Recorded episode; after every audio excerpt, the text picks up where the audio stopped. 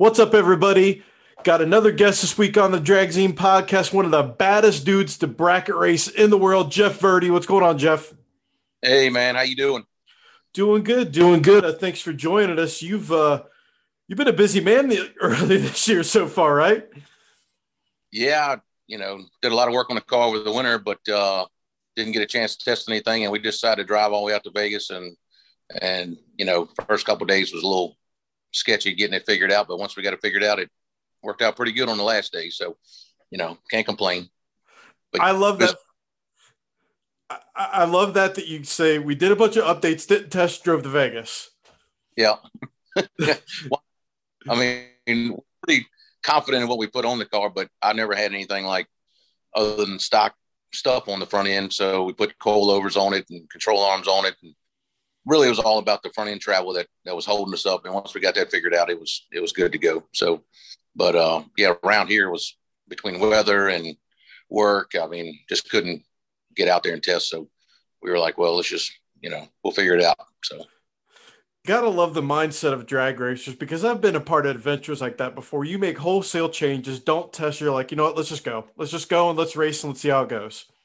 Yeah, well, all season's been rough, of course, on a lot of people and uh, pretty rough in our neck of the woods with different things going on with the COVID stuff and, and work and and uh, just wanted to get away. You know, it's like, you know, they moved it up earlier in the year and by three or four weeks, and it was like, man, you know, we were not going to be able to test anything that we did, so you know, we didn't really have a choice if we wanted to go. And I had planned on going since you know, well, we didn't get to go last year because of COVID, so you know, Vegas it's on its on, you know, and that's where the race is. So we went on. It's always it's always fun that you know you look at drag racing. It really is the the ultimate way to escape reality as a hobby because when you go to the track, for me personally, everything else melts away. I don't, you know, nothing else really goes to my mind except what you're there and you're there to have fun.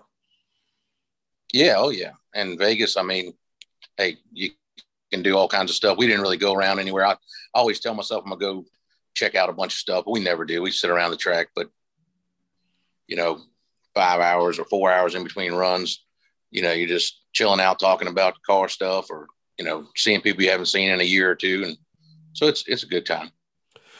Definitely race for a few seconds or minutes at a time.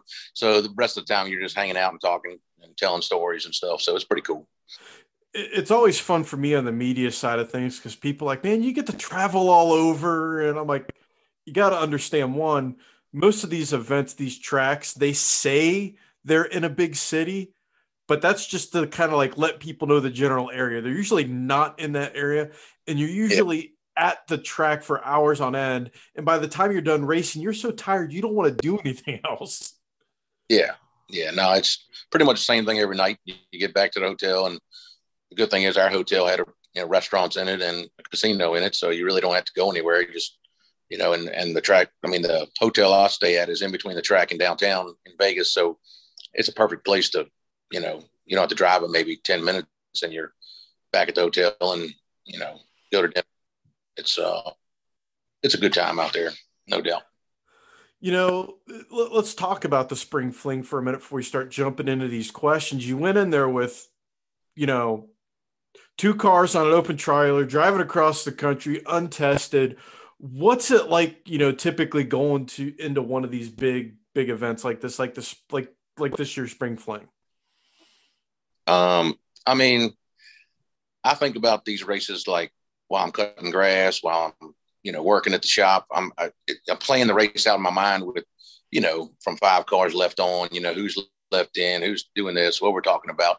And so you kind of enjoy that. I enjoy that part of it just getting hyped up for it and thinking about it all and then, of course, my buddy Rocky, he actually did all the work on my car over the winter just for, for me to take his car to Vegas. He's like, look, I know you want to put the control arms on it, put new rear end stuff in it, uh, fix a bunch of other stuff. And I really didn't have time to do it. And he said, I know you don't have time to do it. He said, I'll do all that for you if you just take my car to Vegas. So we took his Duster, you know, to Vegas and, uh, you know, he didn't have the week he wanted to have, but he did enjoy the experience and it was cool. And, you know, talking about it all the way out there, you know, he'd never been on a trip like that where I've that was my fifth time going, so it was. Uh, I'm kind of used to the ride, you know, and it doesn't really bother me, and it it, it didn't seem to bother him too much. We are talking racing stuff, and you know, it's kind of cool to just you know, time goes by pretty fast when you're just shooting the bull, riding down a highway for hours and hours. But, uh, you know, money wise, I was very fortunate to lay down a three thou package at Bristol last year that gave me a free entry to the million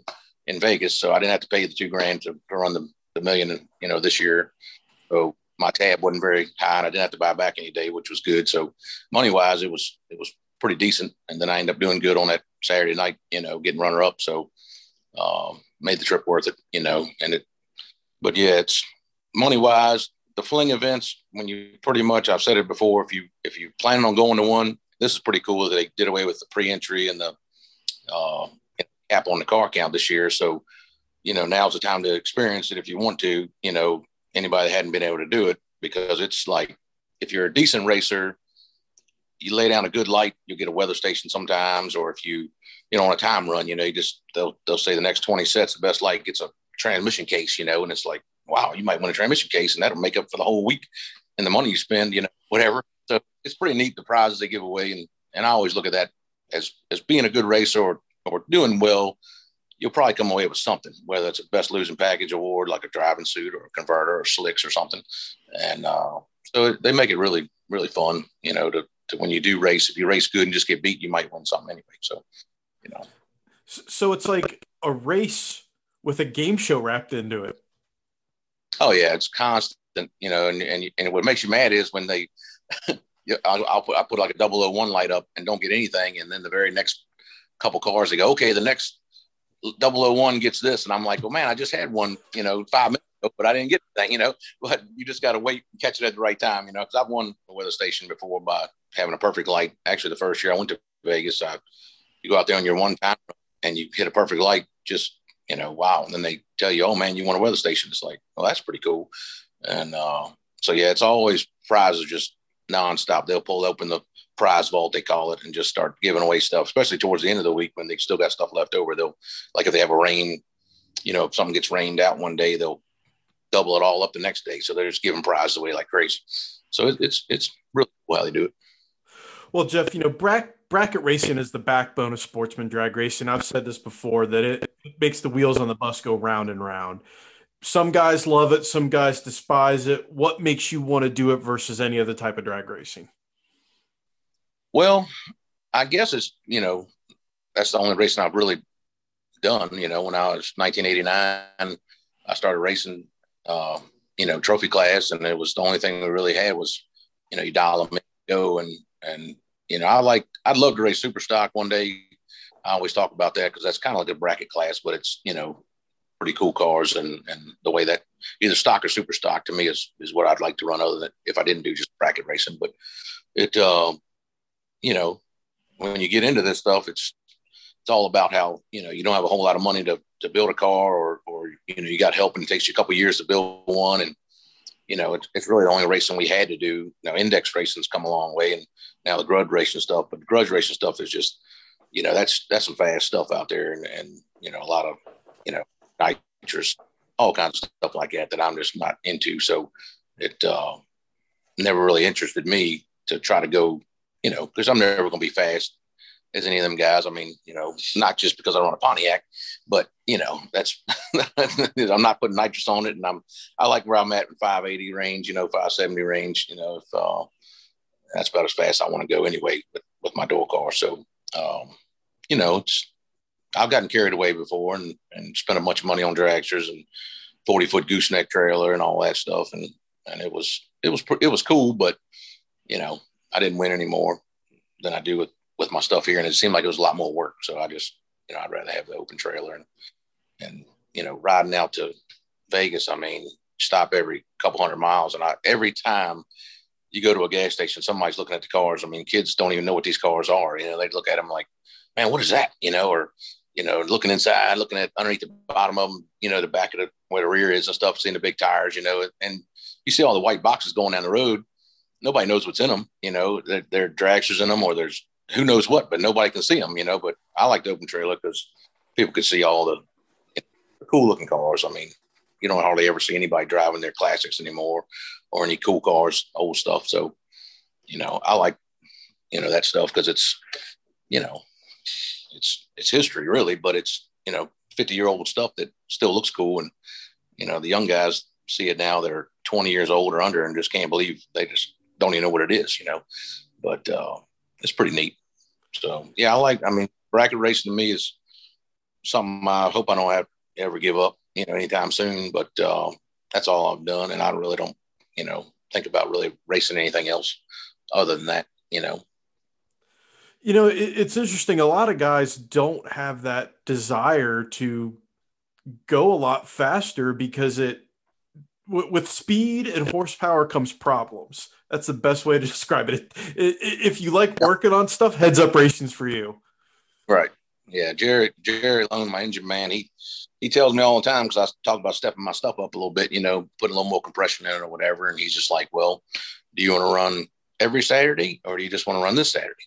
Because if you want to run every Saturday, then just keep it where it is, you know, 13 and a half to one compression, you know, just, you know, I run, I got a thousand runs on the motor I just took out of my car and, and the one I just put in there, it's got like 150 runs on it now, you know, so that, that's good to go for a while and freshen it up, keep it the same. You know, we run a little bit of aggressive stuff for what traditional Pontiac stuff is, or, or, you know, whatever. I mean, it does probably 50, 900 horsepower, but it uh, it lasts. You know, we we build it to last, and we don't want to work on it. You know, we don't like taking the hood off at the track. Just leave it on. You know, when you leave home, it should be right. You know, and hopefully you don't have to do nothing when you get there. It uh, you know tends to be that way. You know, most of the time. So yeah, we don't want to bump it up too much. I mean, then you end up like I say with problems. I you know head gaskets or whatever. You know, so yeah, I don't don't want to be fooling with that stuff especially with the entry fees like they are nowadays. yeah, yeah, no doubt. Got got to save your money and put it where it needs to be, right? Yeah, yeah. You're gonna pay that kind of money for to go racing. You really don't want any kind of issue with head gaskets or or anything with your car, really. So you, we call it buying insurance when you put the heavier duty stuff in. Even though it costs a little more, you're like, okay, well, this input shaft is 200. Well, this one's 400. I'm gonna get the $400 one because I've broken one, you know, 20 years ago, and it's like, like, well, I don't want that to happen. in fifth round of the million or whatever. So you just, we call it buying the insurance. You know, you just put the good stuff in it. And a lot of people run, you know, 176 planetary gear sets forever and they'll hold up for a while, but I've broken those too. So it's like, nah, you get the 180 gear set to get the good one, you know, and just buy it once and it's probably going to be fine for 2,500, 300, 3,000 runs, you know? So, but, uh, yeah, it's, it's, when you go racing the way we are now, all these big money races, it just costs so much to go. And too much on the line to have stuff that you know could break or might break. So, kind of what you just said there will play into this next question. You've won countless rounds of racing, stacked up track championships, doubled up on million dollar races in the same year. You know, what did it take for you to become such a successful bracket racer? Because that's that's a skill. That that is not luck. That's a skill to be able to do it at that level.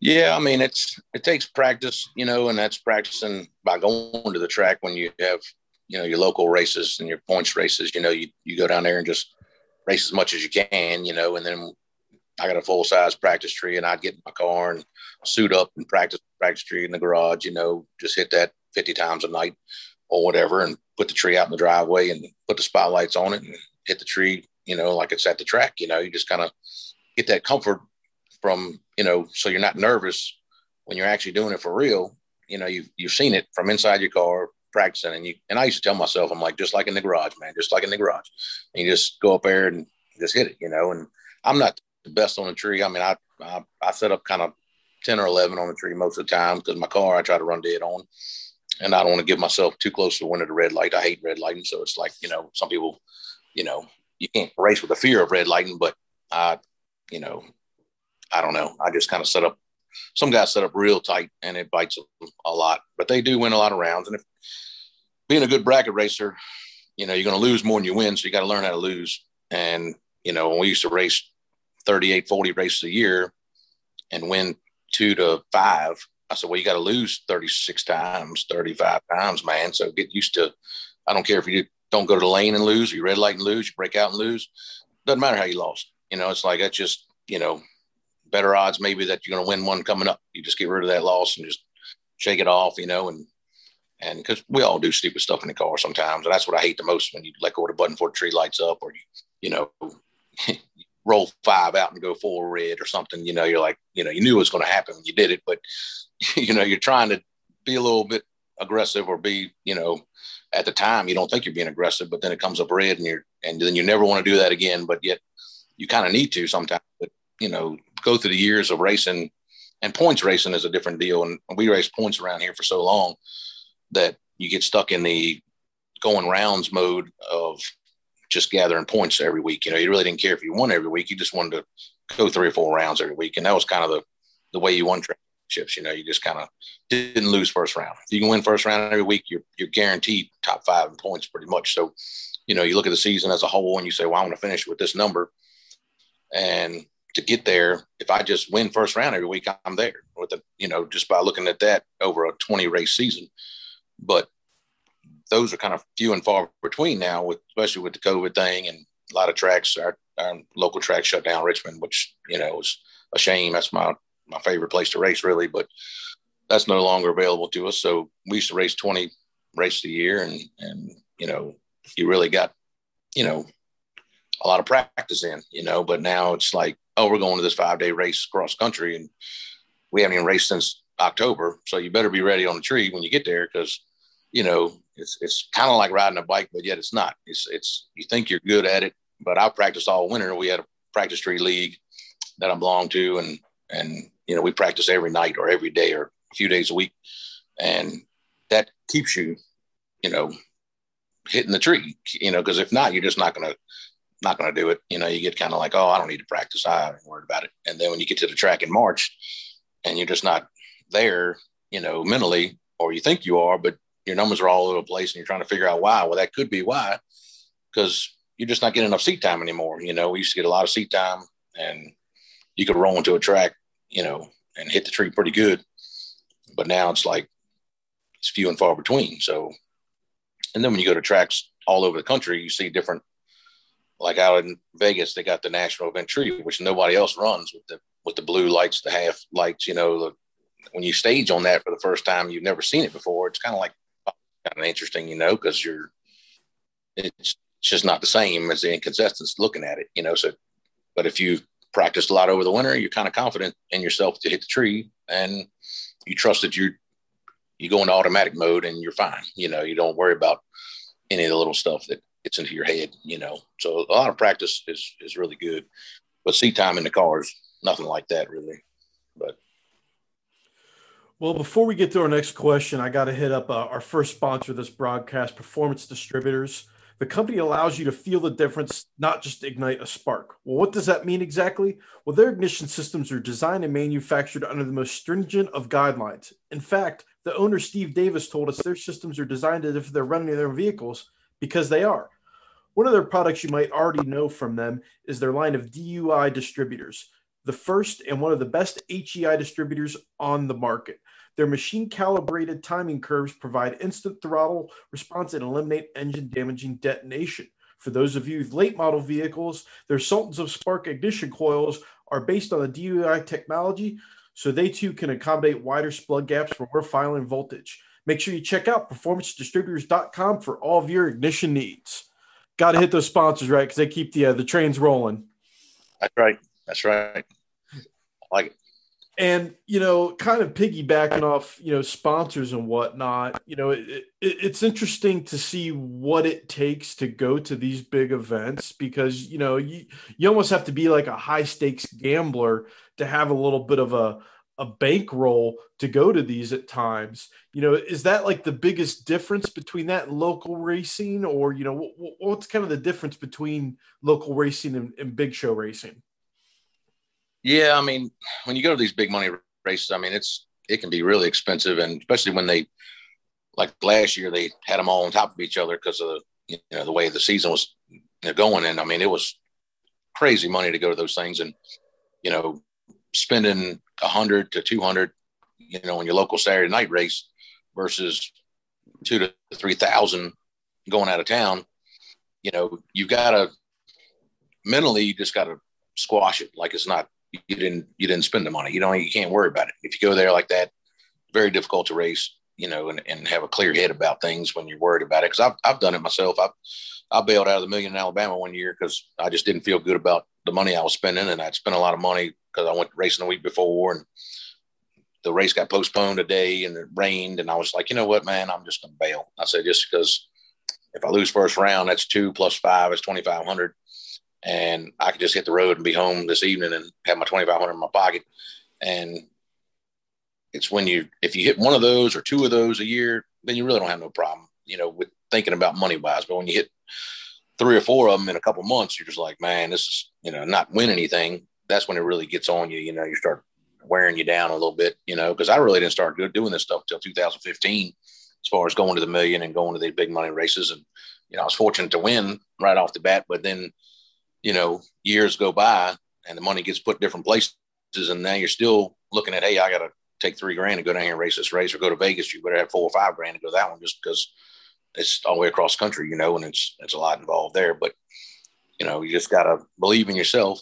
And you know, I look at the million as being something totally different than let's say a 50 grander because you know the million is is you know you turn on five win lights you're usually in the split unless somebody don't want to split and so i look at myself you know i feel like i can i can go four or five rounds any given day in my head so i say well you know hey i can make the split that's 15 grand 10 grand, depending on what goes down. And, you know, what, what day can you go racing and turn on five win lights and get that kind of money without even winning the race, you know? So it's like, you know, I'm gonna take my shot, you know, at those, you know, so it, uh, yeah, it's, it's definitely a mindset. You got to be prepared for it, save for it. Now they've had a whole lot more, you know, in recent years than they ever had. So it's a little more difficult. You know, you kind of got to pick which ones you want to go to and, you know, I own my own business, me and my wife at the cabinet shop. And so I can't really, I'd like to go to more, but I can't be gone, but so much. And so I always like to run the spring fling events because they're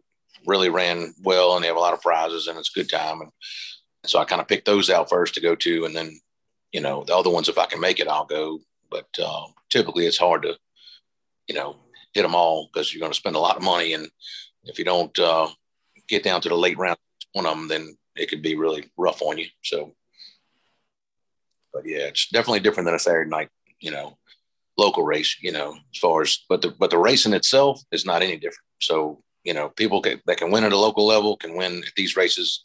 I even say it's easier sometimes because you're racing as people you don't know. They don't know you. You're just out there putting down laps, you know, and you're doing good.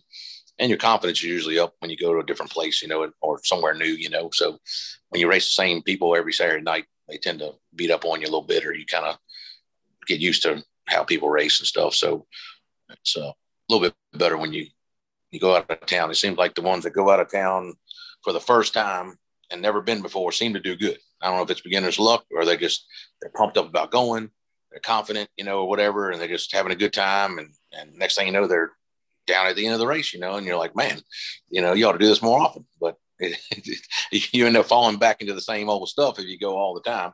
But uh, you know, I, I, think it's good for somebody to try at least once a year. Pick ones you want to go to, and have fun with like a vacation, and don't even worry about the money you're spending. Just because that way you'll probably come out with some, you know, a good good prize of some sort. So.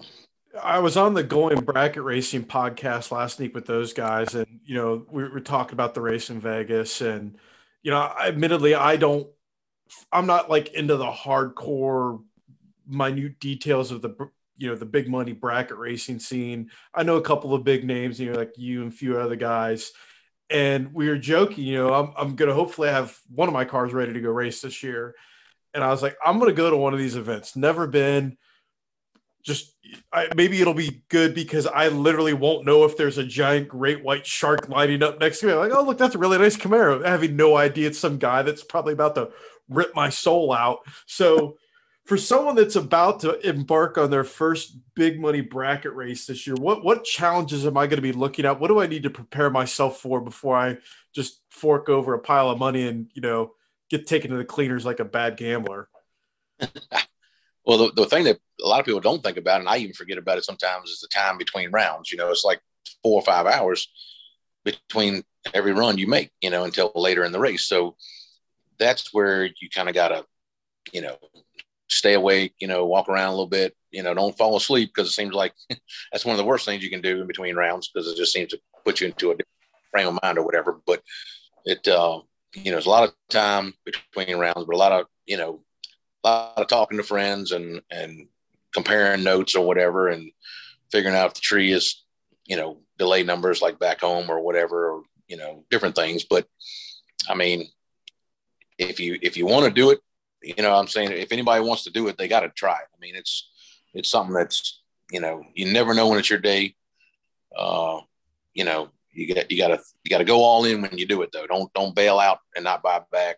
You know, if you lose first round and get discouraged, you know, if if you're confident in yourself in your car, if your car is running the number, or if it's capable of doing that, and you're just missing the tree a little bit, or you're, you know, whatever reason, just you can't give up and like, oh, I'm not going to buy back. You know, after you lose first round, or like even this past week, you know, in Vegas on the Saturday, I was thinking because I lost first round, and I was like, well, you know, I could load this thing up and be in New Mexico and and and get my trip started, you know, 500 miles down tonight if I go ahead and just load up and leave, you know, on Saturday night. But then I said, no, I told myself I'm gonna run Saturday night because it's a it's a way to maybe make up for the week of not winning anything, and, and you never know when you could do it. Well, you know, 10 rounds later, I'm in the final and got a nice split, you know, and, and made up for the whole deal, you know. And it's like if I bailed out and, and put my car on the trailer, I would have never had the opportunity to get that. So when you go to those races, you just say, look, it's this much money and this is what I'm taking. I'm willing to lose it if I lose it.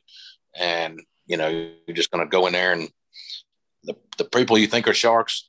I mean, hey, I'm 32 in the final last week. You know, the round before, a, a really, really talented racer was 45 on me.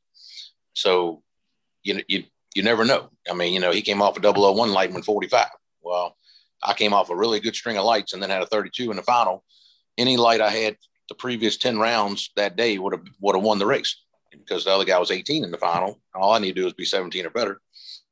And I'm 32. So I'm out. But I'm, you know, if you look at that, like you never know when it's your day, you know, you just you gotta you gotta buy back, you gotta go all in on it and just make sure your stuff is prepared. You know, you don't want to go down with a car that's leaking oil and, you know, old slicks and, you know, worn out stuff, you know, because you got to give yourself the opportunity. You know, you can't just go out there and have problems and and it could be your shot to win it, but you you know had something wrong that you could easily fixed back home or or whatever, you know. So best thing to do is have your stuff ready and and financially, you know, make sure you can go, but don't cut yourself short. You know, it's like every day if you because first round is usually the toughest round. It's, it's like the most nerve wracking or whatever it is, and you've got five hours in between your time run. Most time you don't even get a time run at these big races. So, you know, it's been the day before when you made your last run. So you, you, know, the odds are, well, somebody's losing first round out of the pair. So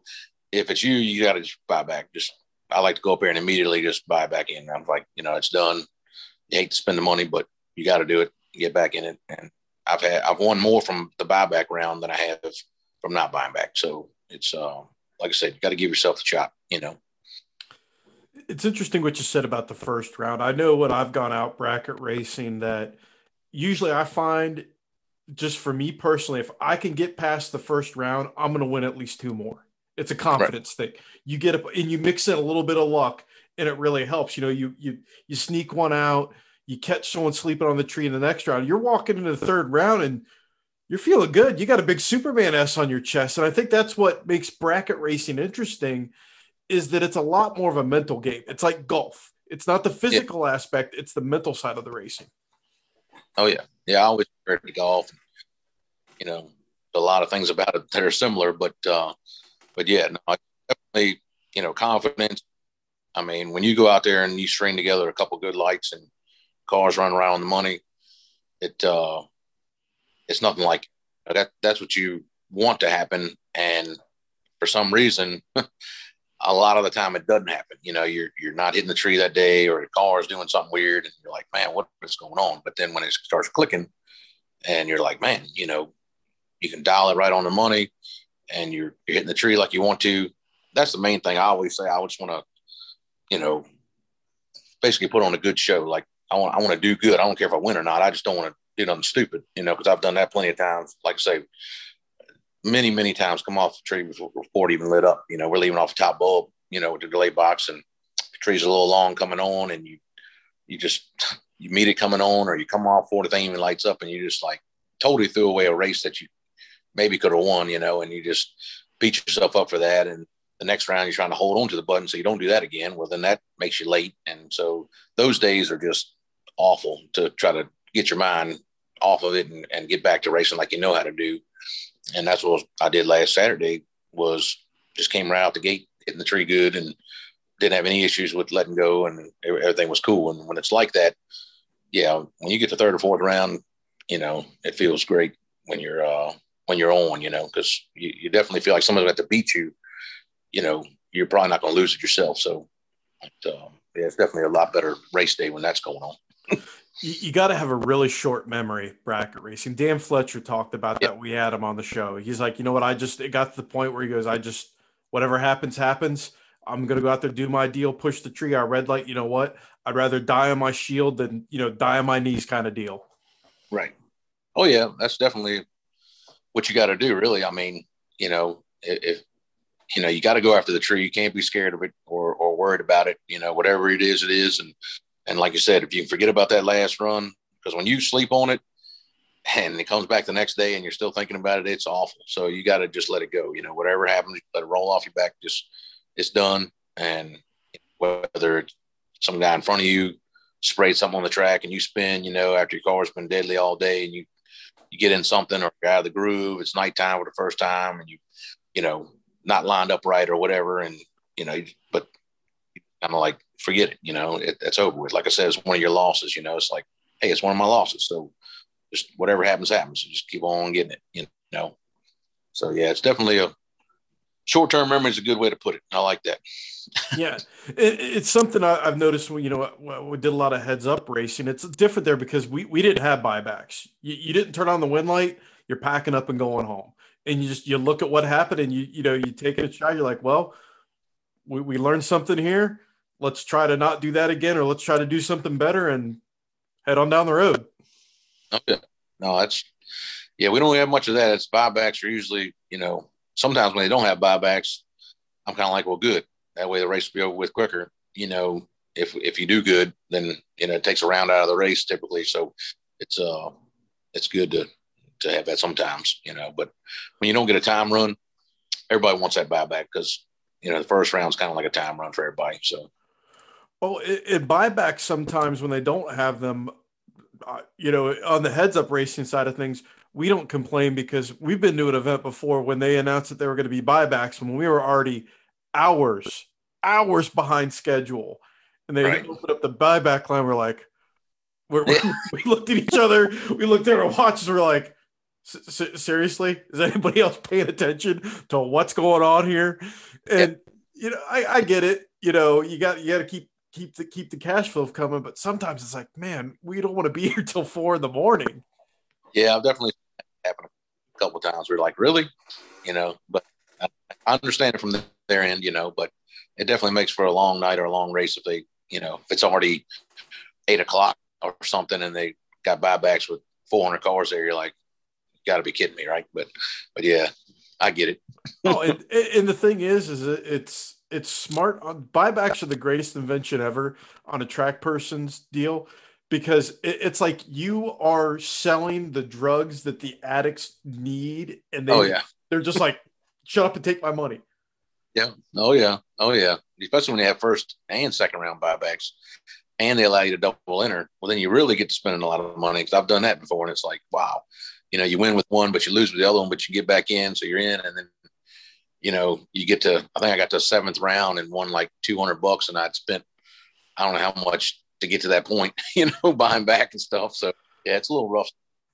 I, I was in the tower talking to a track person doing an interview and the buyback line was forming. And it dawned on me really quick. I could put together an awesome story without writing a word.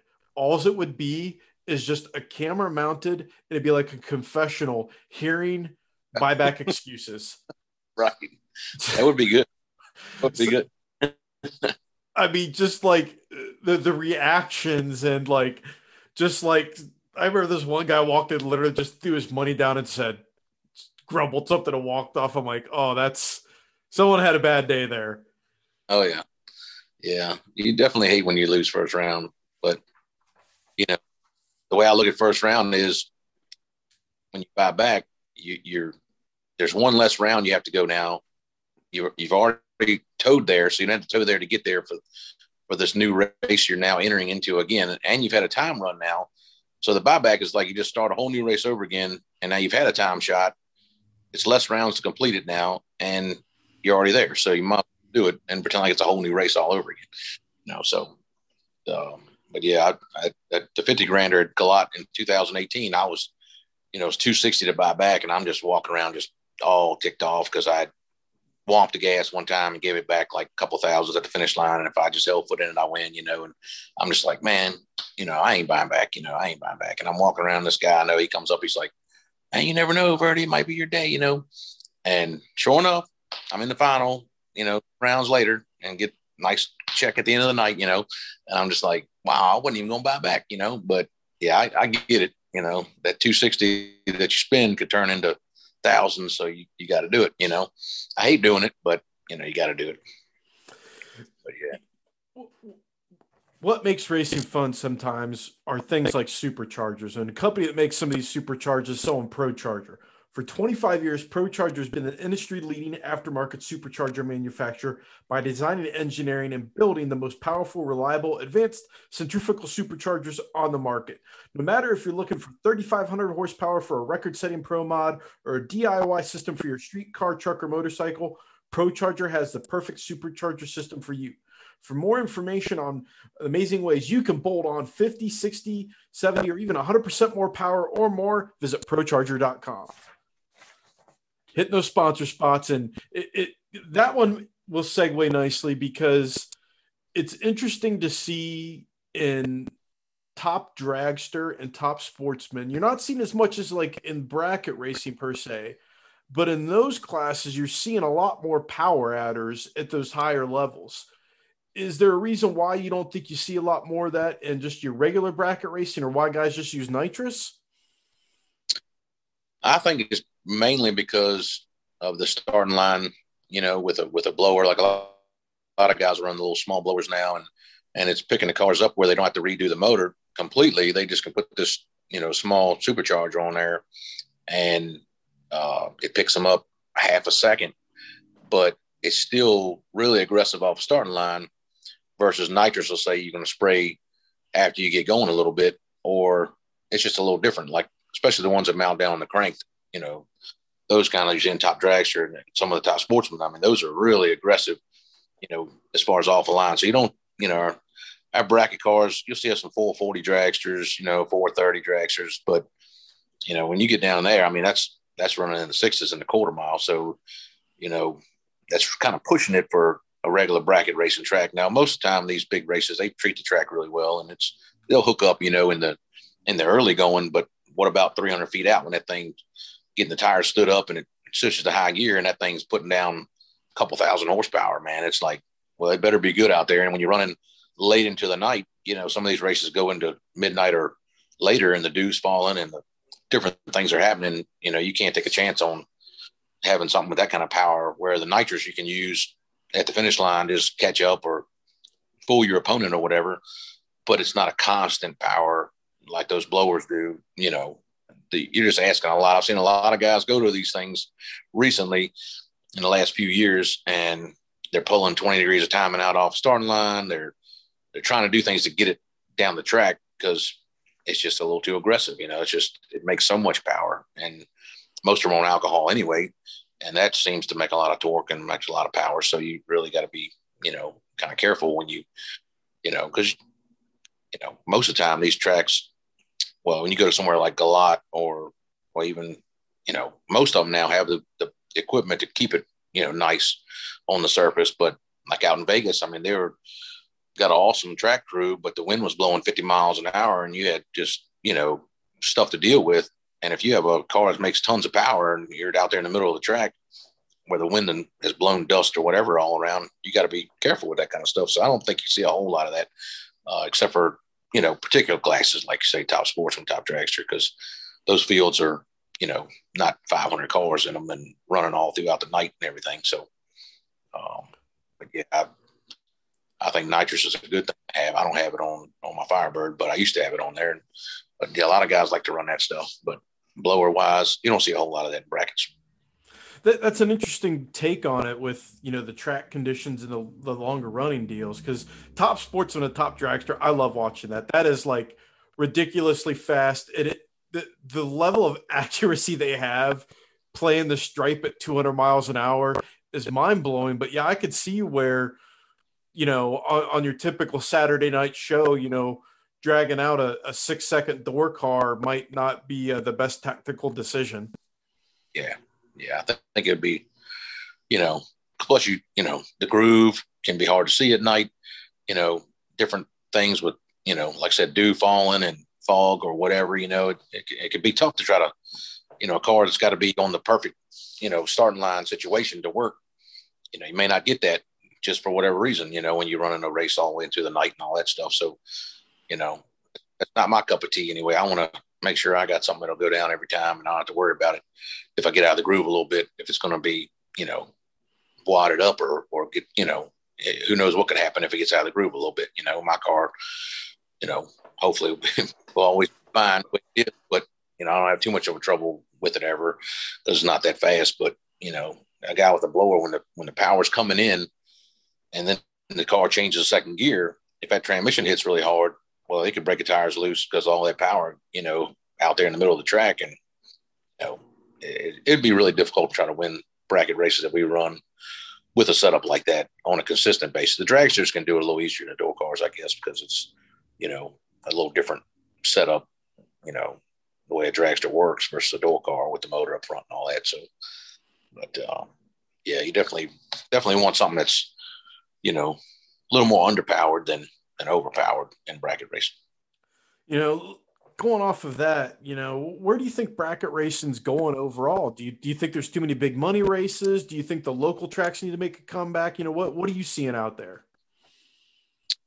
Yeah, I mean, well, you know, with the last couple years anyway, it's been rough on on the local scene. You know, everything's been shut down and all, and it's kind of given way to the the bigger money races to be where you want to go, or the only place you can race really. But before that went down, I mean, it was you know local racing.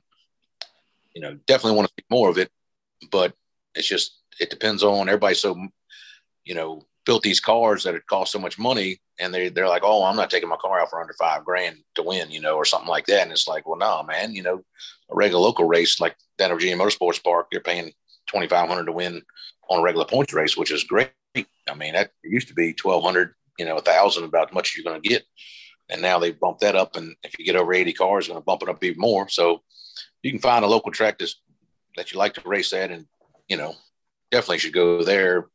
The big money stuff, you know, there's a lot of promoters out there that, you know, there's there's only but so many weekends in a year, and they trying to work around each other and and you know this side of the you know country, the other side, or down south or whatever. And then of course the weather comes into play, so it's like I don't know. I mean, I ain't gonna say that there's too many of them because there's an opportunity for whoever wants to go can go. You know, you don't have to go, but it, it makes you want to go. You know, some of these, especially the million dollar races. I mean, that's just like, wow, you know, you feel like you need to go. You know, but it uh, it's not everybody's cup of tea. You know, it's like they may not want to get involved with with trying to race those kind of events because, you know, if you really face it, is that at the end of the week there's four winners and there's 500 cars there, so there's you know a whole lot of people that didn't win. So, you know, some people will bail out and not want to go to the, that kind of stuff. You know, just for financial reasons or or you know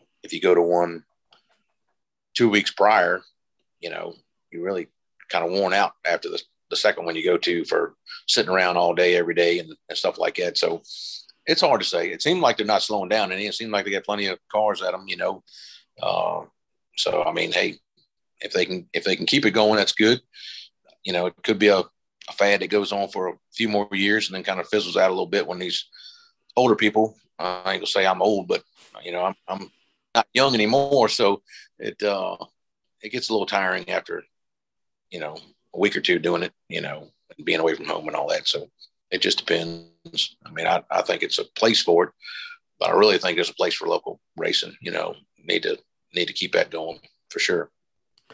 Going off of that, you know, what, what are some of your favorites, favorite events to attend and why? You know, is it just, you know, these some of these big races in particular, or you know, What are the ones you got circled on your calendar? Like, all right, I, I got to hit this.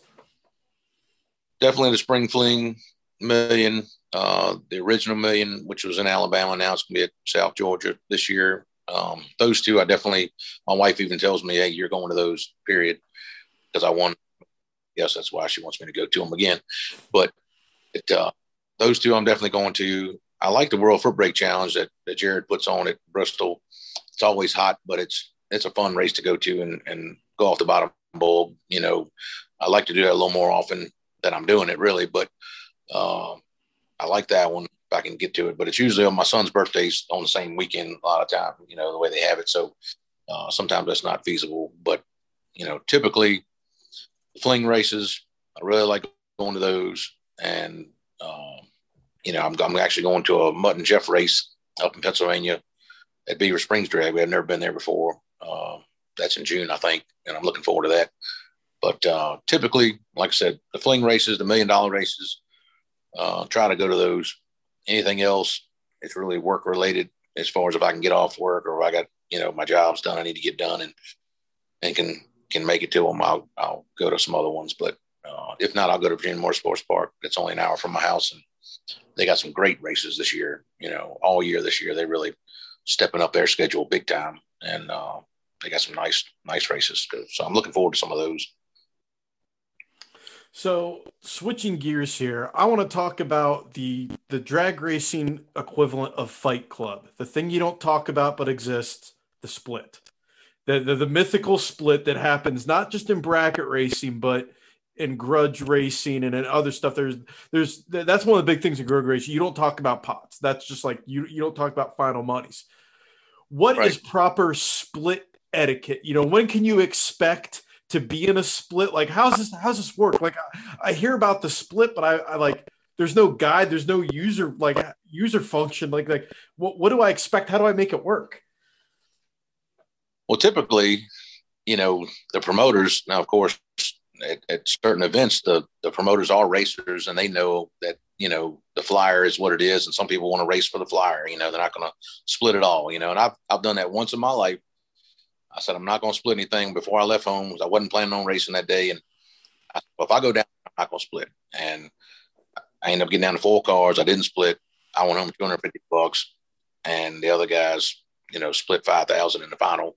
So I could have got a little more that day, but I chose not to. And that uh, that'll never happen again, really, because it didn't work out for me. But in, in regards to the split, I mean, typically you look at, you know, how many cars are left. Usually when it gets down to about nine or you know, somewhere in that range, you know, you can kind of see how it's going and, and you know, you know, I'll just use Vegas as a, as an example from last week, you know, it, I believe six round. And if you lost, you got $600. So you look at it like, well, you did good today. You've raced all day. You've raced all week and it's $600. I'd really like to get a thousand here. You know, it'd be cool to, if they bump, you know, it's gonna be four losers. So that's only sixteen hundred dollars that they could take off the thirty thousand to win, and make us all get a thousand bucks right here. That'd be pretty cool. You know, at least you get a thousand, and you know that actually is what happened. So that worked out good. And then you kind of look at the the rest of the money and you say, well, you know, if we do a thousand this round, maybe we can do two thousand next round. And you know, on paper, that next round was only going to pay a thousand, but now we're going to make it two. And you kind of work it all the way through the whole race because buy runs come into play and you say okay well there's going to be a buy run every round. And if you don't if you don't do it all now somebody's going to say well i'm not doing anything because i got to buy you know that's happened before and that's that's okay. And there's nothing wrong with racing for what the flyer says i mean you came there to do that and and that's fine it just tends to be when you see these guys at the next race or the next race or the next race and a lot of guys go rounds at these things all the time. So they're playing the odds that they're going to win one of these things. So they don't want to cut the money up and, and be their night to win. And they gave away grand or whatever. So some of them don't want to split that much. I don't like to split the whole thing up. Like some people get down to four cars and say, well, let's just split it four ways and, and race for the check or the trophy or whatever. You know, they don't want to, you know, I don't like doing that. I think the winner should get, you know, more and winner up and, and on down the line. So, you know, at a $30,000 to win race with 5,000 per second, when it comes down to you know about eight or ten cars left, you got about forty something thousand dollars to work with, and you can kind of talk amongst yourselves and the promoter will come down with a piece of paper and he'll go over different scenarios and you can agree or not agree and if one person doesn't agree then say okay well that's when i'd make a deal with you. If i ran you that round i'd say okay well nobody wants to split but hey if, if one of us gets to the final we'll kick the other one back a grand or or 500 bucks or something you know? And that way we're not bothering the purse we're just doing it amongst ourselves and hopefully one of us will go on and get to the end and we'll kick back that money you know? And and that that makes it worthwhile because if you're spending a thousand bucks on entry fees and you get down to the late rounds, you want to try to at least get that back, you know, or something, make you feel a little better about your trip, you know. So it uh but the splits are usually everybody's on the same page. Everybody wants to do a little something. And, and a lot of times you'll get like half the field left or people that do it all the time. And there's a few of them in there have never been that far before and they're just super happy to be there. And and yeah, I've done this long enough now that, that I I like to see them have a nice night. You know, I like to say, well, you know, hey, you know, that'd be cool for them to have a good experience. You know, it's like when I lost in the final the other night. I mean, I did it to myself. I'm 32 on the tree. Well, I was happy that Kyle Rizzoli won. I said, you know, he he got to experience that win with the jacket and the trophy and all that stuff, and he gets to keep that forever. You know, the money will spend, you know, whatever, but you you like to see, you know, what I've experienced, you see somebody else experience, you can enjoy it for them. That's at least that's the way I feel about it, win or lose. Because I've, like I said, I've I've learned how to lose over the years, and it's like, hey, I can deal with it, you know. And and as far as the splits go, people get kind of carried away and say, oh, I'm not splitting nothing, I'm not doing anything. But you know, that gets kind of usually it gets gets them out of the race in that round or the next round a lot of the time because you know the person that they're running gets a little more amped up and if they swing for the fence on them and, and hit it, then they're going to take them out. And then we got more money to split in now because he didn't want to split that round. So it, uh, it, it's pretty, pretty casual most of the time, pretty easy going. Most people are all on the same page, you know, on stuff like that. It depends on how much it is too. The million is like, oh, we got 14 of you left with $465,000. You know, that's, that's a whole different world than having 14 left with 50 grand, you know? So it's a it's a whole different you know when you get to that moment you're like you're into another another world somewhere when you hear those kind of numbers you know in a regular bracket race you know because that's that's big money First, I want to compliment you on your attitude because that's an awesome attitude to have the one at pay for it on that experience. The next point I want to make is this is why bracket racers are smarter than heads up racers because you take that money and you figure out, hey, let's spread this out a little bit more because we're over here beating our heads in just the race for that big check, you know, the race what's on the flyer. And you guys are like, well, we could take 10 of us and make our money back plus a little extra. Let's do that. That that's brilliant. Not can't flaw that logic.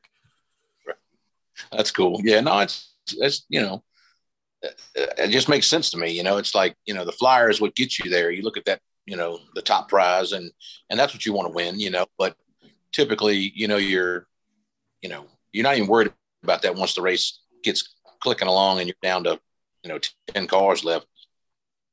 You really, you're, you're looking at that, but you're also just looking at what's left and, and, you know, you know, you're going to come out with something and that, that makes you feel good. You know, it's like, if you win it, that's cool. But like me, we're getting runner up the other day runner up was going to pay five on the flyer. Well, I got 12 and the winner got 16 five instead of 30. So, you know, but, but, but everybody else down the line got a lot more than, you know, what the flyer said. So to come away with, you know, that kind of money, it's just, you know, win or lose, you, you know, you, you, you're happy about it. You know, you're like, all right, well, we're good, you know, come back to Virginia with some money. So, even at that point, just you, oh, you didn't win 30, you only won sixteen thousand. Well, guess what? That paid for that trip, and then that bankrolls oh, yeah. you for however oh, many yeah. more races you want to do this year. Right, right. And if you didn't, and you didn't do anything, and, and the winner got thirty, and I got five, well, that would have been okay. But that would have basically broke you even for the week, you know, versus you know making you really smile on the way home. That hey, I, I got you know a lot more than that. So you know that it's it's a good way to make you know let's say ten or 12 people happy versus just one guy being happy. You know what I mean? It's like, you know, we're all there to race. We're all, you know, hopefully going to meet each other again in those late rounds. And, and, uh, that's, that's the way I look at it. Just, you know, doing all right. Well, Well, Jeff, I have one last question before we wrap things up here. I have a magical checkbook that nobody else knows about, just me and you, and I'm going to open it up to you. And you can race any class you want other than a bracket race. What class would you want to race and what event would you want to win? Doesn't matter what kind of racing it is. You can go buy the best equipment to go race top fuel if you want. What class would you want to race and what event would you want to hold the Wally in? Uh, shoot, man. I don't know. I'd love to do pro stock, but I don't know if I could shift them gears like I see those in car cameras on those people. I'm used to the air shifter shifting one gear all these years. I think I'd be in a world of hurt with that. But uh, I'm thinking stock, you know, would probably be the best thing for me to race.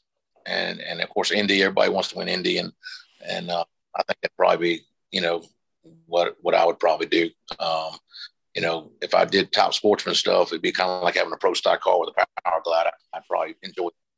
But uh, but yeah, now my favorite class really is pro stock and and and, and watching those guys and, and girls shift gears. I mean, it's like, man, that's just something else, you know, to to be moving that quickly, you know, running six fifties or whatever in the quarter and they're and they're shifting gears like that and, and doing all the stuff they do on the starting line, you know, it's just if I could get that down, it'd be that'd be something, you know, to to be at a race class like that. I'd like to be able to just launch a pro stock car and not wad the car up or tear it up because that in amongst itself that that's not easy dropping the clutch and making that thing behave. Oh yeah. That that's just wild. I, I imagine you know like like my car on a really good day when it's 60 foots and it kind of gives me a little twinge in my lower back i'm like man that was only like 126 60 foot you know and and they're like you know sub one second or whatever they do and it's like man it's got to feel just incredible when they leave you know and then shift gears you know over and over again so that's definitely got to be a ride, you know.